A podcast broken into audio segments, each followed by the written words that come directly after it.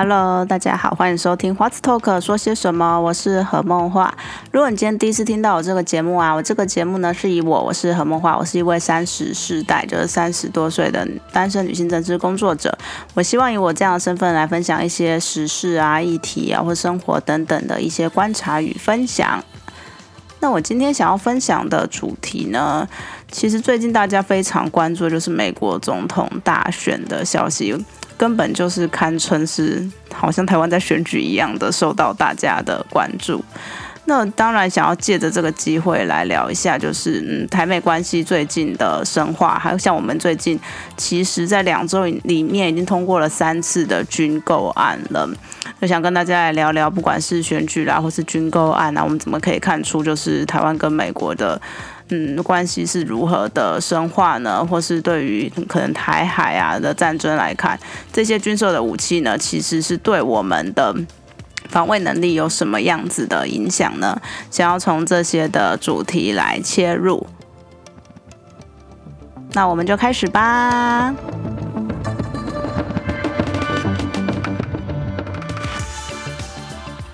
我录音的时间呢是在。十一月的四号，礼拜三的晚上，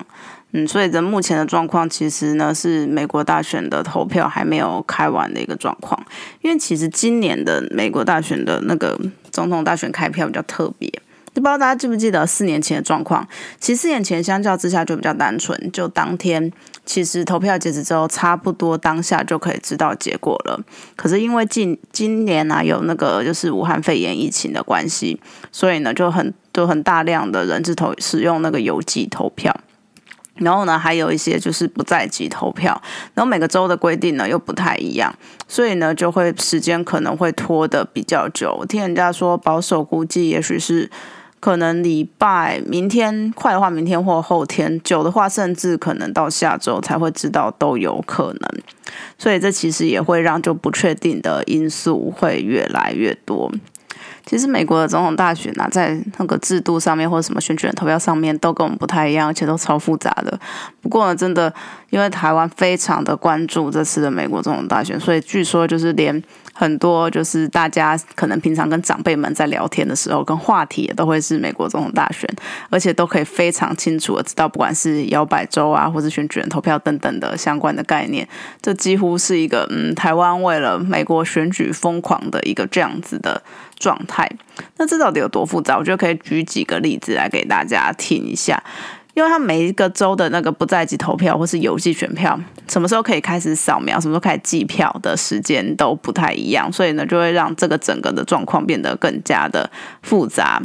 你看，像是说六个州被认为是头号的摇摆州，意思就是说不确定到底会是由谁来拿下。然后呢，这六个州呢，分别是就是亚利桑那、佛罗里达、密西根，然后北卡罗来纳跟。宾夕法尼亚跟威斯康星这几个就被认为是就是头号的摇摆州，然后在二零一六年的时候，希拉蕊在这六个州呢是全败。可是呢，在那个这次的状况之下呢，不在籍跟就是邮寄投票制度呢都都不太一样。像佛罗里达州呢，他们的不在籍投票制度呢是有规定说。选务人员其实，在就是大选，就是十一月三号大选前的前三周，他们就可以开始扫描这些票了。可是你还不能就是公布，你要到就是投票结束之后，你才能公布这样的投票结果。就是你可以先做准备，就是嗯，开始先计票的感觉。然后呢，如果当天结束以后收到的呢都不算数，然后这个就是他们这个州的规定。不过呢，像另外一个州啊，像像是亚利桑那州，它的不在籍投票制度呢就不一样，跟佛罗里达州相同，它是必须要在就是选举的时间之前，你的票全部要寄到。不过呢，它不一样的地方呢是，它的选务人员呢必须要在投票日就结束投票之后，他才可以开始这个公布就是这种选票的计票的结果，也就是说。像佛罗里达州，他就有说，在其实，在那个大选前，他就可以开始就是扫描选票，开始计票了，只是不能公布而已。不过亚利桑那州，他是直接说你在选后呢才可以公布这样子的结果，所以会就会造成说，就是大家的速度可能就快慢都有差别。所以这次的选举呢，会说可能为什么在当天无法得到结果的原因，就是因为这样子的一个状况。那不过我们可以看到啊，在今天的美国时间的晚上吧，就是川普跟拜登都有分别的出来，就是讲话都是信心的喊话啦。不管是两边哪一边，因为目前的战况是还蛮焦灼的，应该是比大家预料的还要更焦灼一点。你正好刚好跟一个朋友在聊，他就说，其实各个的民调在之前看起来，他们还是会觉得说，其实拜登的就是一面感觉是比较大的。不过呢，这次的开票结果呢，其实呢又又显现出了一种，就是所谓的支持川普的选民，好像是真的比较隐性的不表态的，因为这样的开票的结果呢，比大家想象中的又更焦灼一点。但其实因为四年前的那个民调的。就是完全的预测失误，其实也使得非常多的不管是民调或什么的，就会有一些的什么模型的矫正啊，或等等之类的。就是说，这次的大选的结果应该不会跟上次一样有这么大的误差。不过，在目前的状况看起来呢，还是比民调所呈现的再更焦灼一点。所以大家也就在聊说，就是川普的支持者们就是就超厉害的，然后会说，哎。好像那时候在罢韩的时候的民调盖牌好像没有什么用，不过在现在川普的支持者的民调盖牌好像是有点用处的哦，就大家就会嗯蛮蛮热衷的在讨论这之类的话题，所以这几乎所有台湾人我觉得都在等着看这个美国大选的结果会是怎么样子。那除了美国大选以外，其实本周有非常多值得关注的重点。另外，像是我觉得所有的运动迷，尤其是棒球迷们，现在应该很认真的在看所谓的台湾大赛，也就是我们的就中华职棒的总冠军赛。这次的总冠军是由统一师跟中信兄弟两队来来嗯竞争。那大家也知道，如果听前几集就会知道，其实我是个爪迷，就是前爪迷、资深爪迷，最近比较少在看了。那当然还是在总冠军赛的时候，你知道回顾就前几年的就是战绩，就觉得是悲惨，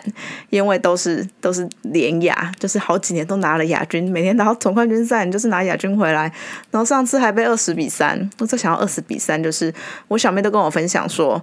他其实真的非常希望说，就是那场比赛可不可以不是真的？他觉得如果是真的的话，非常的难过，就已经已经到了这种开始开地狱梗的程度了，来形容这样子的悲伤。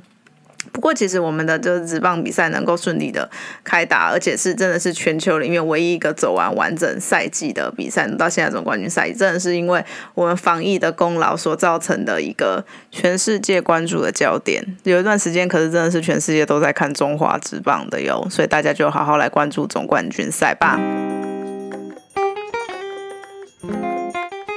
那我们再来讲回，就是大家为什么会那么关注，就是美国总统大选的结果呢？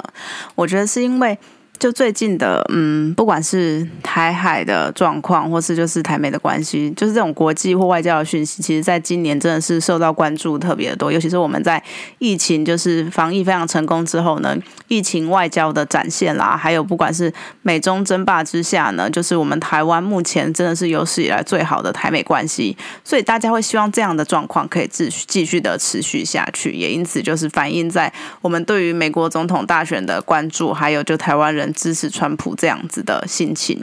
其实讲到这个呢，今天刚好又有另外一个消息，就这证明说台美关系现在真的非常的良好。因为我们今天呢又通过了一个就是军售案，就是美国又正式的，就是跟我们通知说有一个军售案又通过了，我们又可以买到了相关的防御型的武器。那大家会觉得说，哎，好像最近这才听到军售的事情，对不对？因为最近真的是这两周里面，这个是第三个案子了。就是在两周里面呢，我们陆陆续续的呢，就美国一直通知我们说，就是买到什么样子的武器，就是可以可以让我们购买。它其实也是一个非非常特殊的状况，怎么说呢？因为不知道大家有没有印印象，以前的军售的新闻的消息，其实以前军售的消息都是好像一次，然后就是诶，可能有几项，然后。就是多久，蛮久，可能几个月，或者是可能时间拉得更久才会有一次，而很少是这样子，可能在三周你就听到了第三次了。那为什么会这样子呢？因为其实呢，就是美国对于我们军售的程序跟内容其实是有改变的。就我们的军售目前是一个比较正常化的状态，就是你透过了国防授权法的相关的法案呢，我们的军售地位其实是跟就是非北约的盟国是一样的，就是你。那个东西到了就审，然后审过了呢，就就通知我们，所以才会有这样子两周通知三次。那以前那样包裹化的处理呢，其实呢，大家都会讲说，以前那样美国的处理方式就是在那个中美关系的形式力上面找到可能最不会影响到中美关系的时辰，然后来通知我们就是要同意。能够卖我们就军售，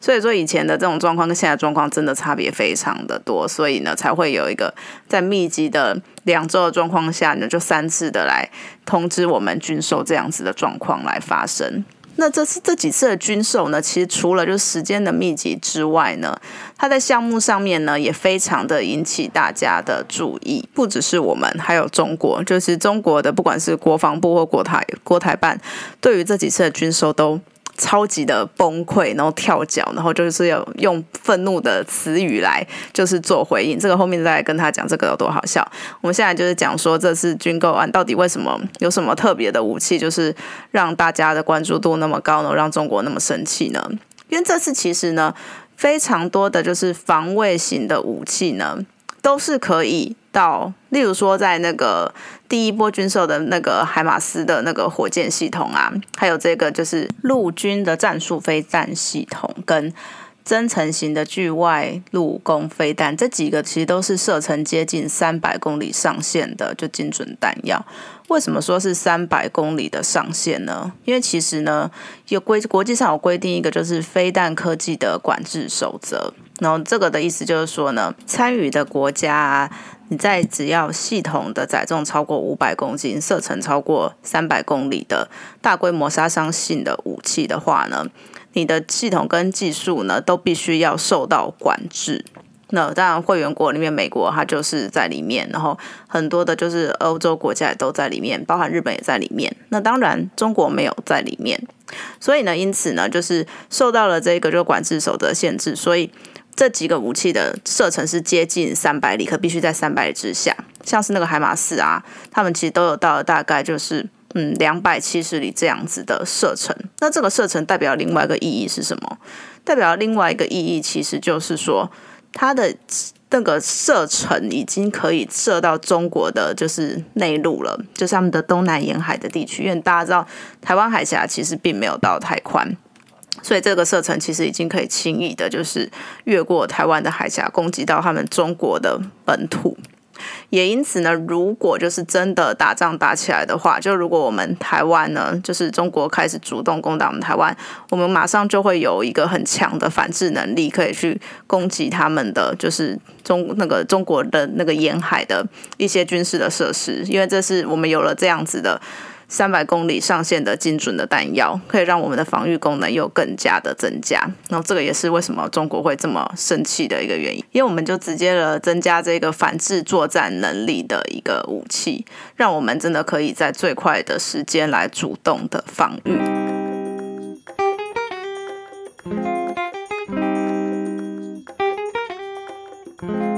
当然，美国会愿意卖我们这样子的武器，其实真的也代表着就是。美国政府现在对我们的信任度真的非常的高，对，因为大家你可以想说，哎，这个武器是可以直接攻击到中国的，就是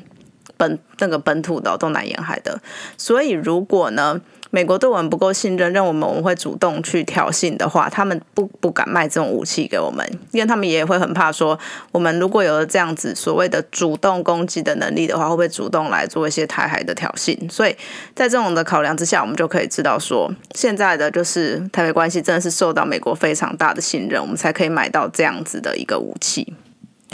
然后再公布这些飞弹的系统，大概过了五天之后，我们就收到第二个就是美国军售的消息。然后这次呢是一百枚的鱼叉，就是海岸防御系统。然后这个有一个非常有趣的插曲，是一开始就是大家看到说鱼叉飞弹，就是我们购买到这个时候，TVBS 竟然竟然把那个图，它真的放上了鱼叉。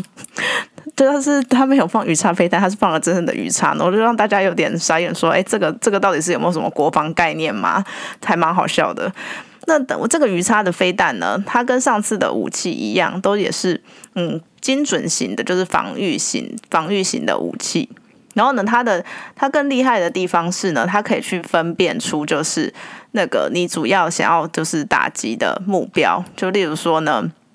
在一个区域里面的某一艘的船。它可以就是精准的掌握到这样子的程度，因为美国是开放他们军规的 GPS 来使用这一套的飞弹的系统。因为像我们的其实熊二、熊三的飞弹啊，都只是商规的 GPS 而已，所以它的精密的程度就无法达到像就是美国的军规这个样子。所以美国呢，它也借此出因为出售这个系统，让我们也可以使用这样子的军规的 GPS 导航。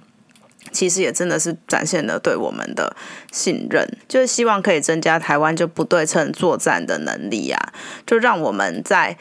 面对的敌人是一个就军备无上限，然后呢，在各个区域都展现扩张企图、战战狼外交的中国的时候，我们有更强的就是防卫的能力。然后让中国知道，说他们如果真的要开战的话，成本是非常的高，就强化我们这种不对称作战的能力。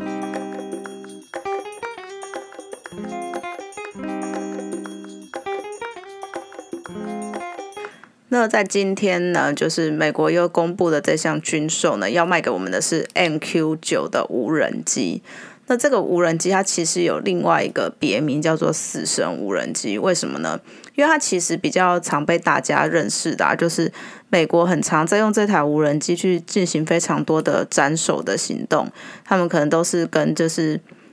跟伊朗啊还是什么的基地组织在就是进攻的时候，都会派出这家的无人机，所以它有这样子的别名。不过呢，我们买这台飞机当然不是用来斩首或什么的。这台飞机其实它有另外一个比较大的任务是侦察，它的侦察的能力非常的强，所以它的定位并不是在攻击，而是呢可以来降低我们监控的成本还有密度，因为我们可以知道说目前的那个台海两岸的状况是。如果大家每天早上看新闻，可能就会发现，而且好像越来越早，就是呢，共军不断的在袭扰我们的就是西南空域附近的航空识别区。就大家如果去搜寻，就是你那个我们的航空识别区的图啊，你可以看到说，它是一块大概正方形的。其实航空识别区跟领空的意思不太一样，它没有什么主权的意涵。它的主要的意义是要来就是空域的预警啊，还有分别就是敌我识别这样子的一些功用。但我们可以看到，其实呢，在最近呢，中共非常频繁的在袭扰我们的西南空域的防空识别区，他们可以真的是一个一天来了七次，然后或每天都来这样子，我们可以不断的在新闻上看到这样子的消息。那如果有了这一台就是 MQ 九的无人机之后呢？因为它是无人机嘛，所以它其实可以就是降低这种成本，因为我们不需要就是在花非常多的人力，就是去去起降啦，或者是就是长时间的操作，然后它可以更就是扩大的来看我们周边的，不管是海域或是战略水道进行的监控，然后可以去就是。应对这样子，他们不断的在我们西南空域就常态性的袭扰这样子的问题。如果有这台就 NQ 九的话，对于这样子应对就中共不断在西南空域的袭扰，其实会有蛮多的帮助。而且我们买到了这一台就是 NQ 九啊，它呢其实最大的特色还有它可以提供就是卫星资料的上下链。那这基本上呢，以前美国他们只跟盟国提供盟国使用。可是他们就是目前卖我们这个机器，就是也会愿意让我们使用了，所以就又再再的显示说台美的互信度目前是有多高。而且这次的军售案啊，其实呢是在美国他们政府啊，在今年，他们其实在今年七月的时候呢，有将。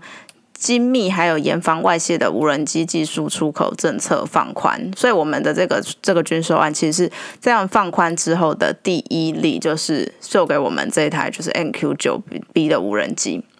而且我们其实买到的这一台呢，还有包含了就是电子战支援的 Sage。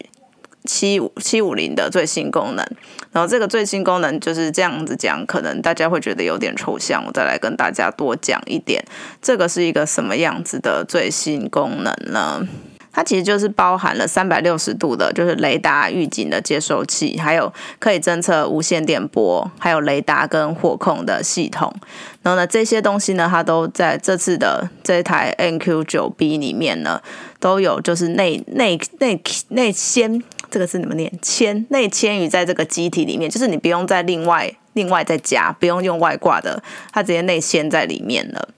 然后其实在这。在这个 NQ 九 B 的二零一八年，就是比利时、美国跟卖给比利时的这个版本里面都还没有，所以我们这样子买到的，所以说是一个就是有最新功能的机的的无人的 NQ 九 B 无人机。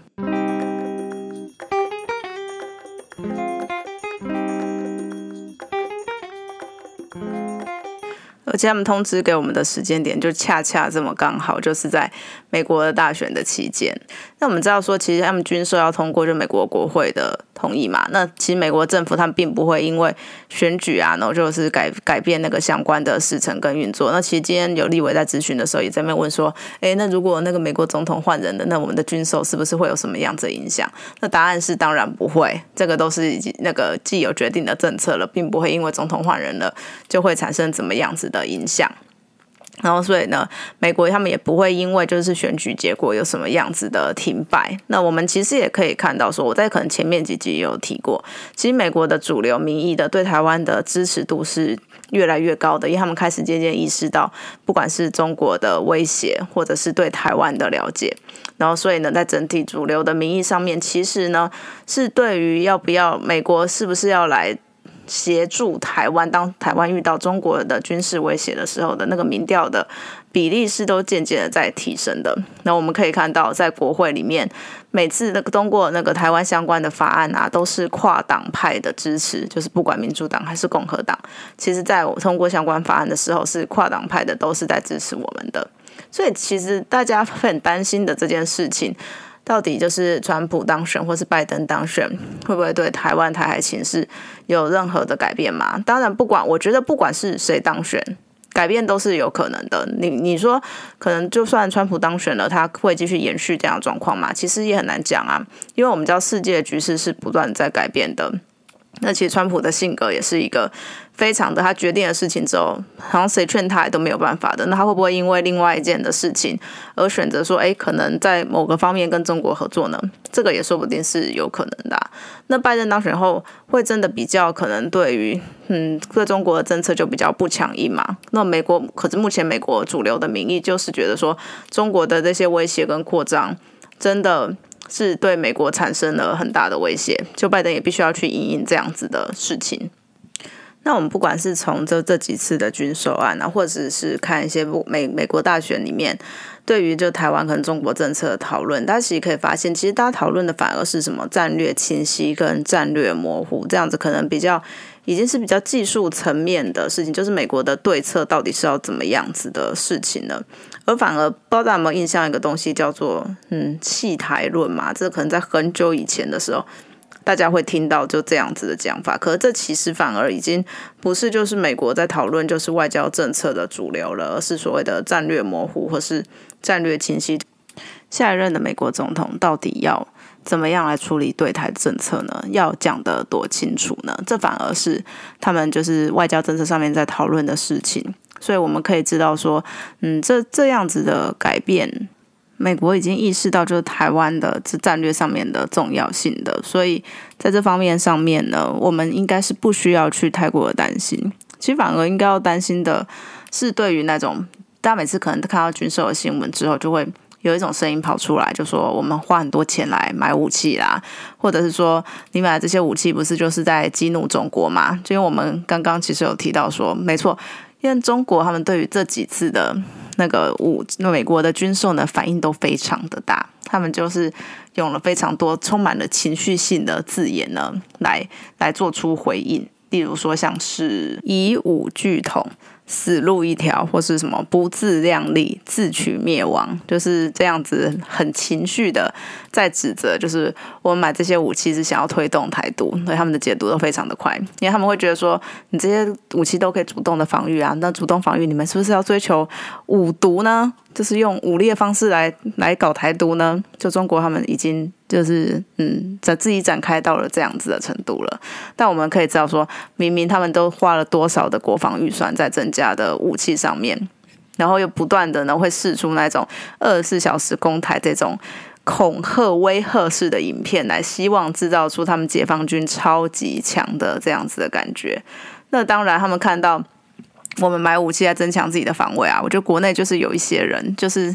那些我们之前在说，他们好像不管怎么样，都还是要帮助中共讲话。那些人他们就会说，嗯，我们买这些武器呢，是不是要跟中国进行什么军备竞赛？那这样子呢，其实对我们根本就没有什么帮助啊。然后就会说什么军购的金额要有所限制啊，不要照单全收，或是什么之类各种的讲法都会跑出来。没错，反正只要我们在强化我们的国防的时候，他们就绝对可以找的话到话来说，像我们买这些军购啊，在强化防御，他们就会说军军备竞赛要底线。线啊！可当我们在强化后备的时候，他们就是说，因为我们的防御都已经完全放弃了，所以呢，我们才要怎么强化？所以才要强化后备。因为呢，中中共的这空空海空的压制呢，已经非常的强了，就是完全都没有逻辑，知道吗？就我们就是要买这些的武器来强化我们的防御啊！可是呢，当当我们在这样做的时候，他们就会说。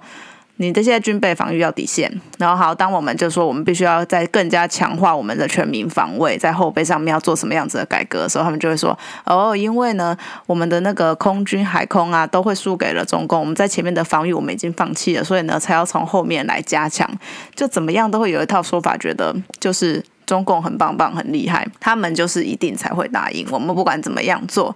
都是没有用的，那我们就可以看到这样子，这样子落井下石，就是不断的在唱衰我们自己的想法，真是看到了会觉得非常的生气。因为到底你到底是住在哪里？你到底是住在台湾还是你住在中共对岸嘞？我觉得你怎么可以这样子来讲这样子的话？我就忽然想到说，因为大家帮我们追看，哦，最近有一件另外一件也是在。非常热门的事情就是《鬼灭之刃》终于在上礼拜上映了。那不知道大家有没有去看？因为我在动画的时候，我就有在 Netflix 上面看了那几集。真的是一开始我不太敢看，因为我非常的胆小，就是那种血腥的画面看了自己看会觉得很害怕。然后因为我的那个朋友们就不断的说那个多好看，就在大家推坑之下，就是开始看了起来。然后我就发现那个动画跟音效的那种搭配真的是太棒了。然后再配合就少少男漫画的那种热血。你 整个看着就非常的，就觉得是一种很棒的这种视觉的响应，然后在心灵上也是，因为这种少男漫画的热血，你会激励你，就是对于很多事情都觉得，嗯，就是应该要这样子的更加励志。那在电影里面，我觉得。就有一段就会让我想到，就是不管是像像台湾跟就是中国这样子的差别，这样可能会爆一些梗啦。可能有些朋友还没看的话，我就大概先讲一下。因为他们的这里面的杀鬼队跟鬼嘛，那其实我觉得鬼就有点像中国，他们其实占尽了各种的优势，然后可能又大，然后跟鬼一样可以，他们就可以无限的再生什么的。然后杀鬼队的他们就是人，然后呢受伤之后你就要恢复了非常久的时间。那为什么就是？所有的人还要跟鬼来对抗呢？你为什么不跟鬼投降就好了？可杀鬼队他们都还是要对抗到底，那就是因为他们信仰的价值是不一样的嘛。那其实我觉得电影里面有大概就讲到这里。我觉得呢，这个也跟就是我们跟中共目前的关系一样，因为我们信仰的价值是不一样的。他们是一个就是集权的国家的，就是共产的。国家他们所相信的，就是服侍的，就是他们的中国共产党。可是，其实我们需要捍卫的价值有很多，不管是人权的，还有民主跟自由，甚至我们的多元的生活。我们甚至连同性婚姻都已经达到了，他们还根本就不知道在哪里，这个是什么样子的东西。这个都是我们希望能够守护的价值。所以我们希望守护的东西是不一样的。虽然就是我们的可能实力上面有一段的差距，所以我们才用更多的，不管是。战略购买武器，或是在后备的强化等等各个的战略，让他们知道说我们并不是好惹的，我们是可以把自己武装成不管是刺猬或是豪猪，无法让你在侵略我们的时候可以马上的拿下。所以最后我就是用了一个鬼灭之刃的梗来作为我今天的这一集的结尾。那当然，我还真的蛮推荐大家去看的。我觉得，就算就算你之前没有看漫画或是看那个动画的话，去看还是还蛮能够就是引咎于那个视觉的画面，还有那个音乐。音乐跟动画都真的超级棒，因为那个动画真的烧了非常多的钱下去画的，所以那种那个感觉真的是哦，真的是我真的也不知道怎么讲，就我觉得不输在看那种什么变形金刚等等之类的好莱坞大片的感觉啊，就是那种的视觉享受。如果大家去电影院就追求这个的话，那我觉得《鬼灭》真的是非常的推荐。难怪他现在在日本的票房好像据说已经快要超越那个《神隐少女》了吧？就是。也是到一个非常就是惊人受欢迎的程度。那在台湾的这几天的票房也是也是都开场红，就可以知道它的魅力有多么的强。那我今天的节目就到这边，我是何梦华。如果你喜欢我节目呢，麻烦五星分享，然后还有订阅呢，也可以分享给你的朋友们听呢。可以到部落格或是可能爱剧或脸书来，就是跟我做任何的嗯互动或是留言，分享你的心情。不管是你看《鬼灭之刃》，或是看《军手案》，或是美国大选、总统大选等等的都 OK。好了，那今天节目就到这边喽，大家拜拜。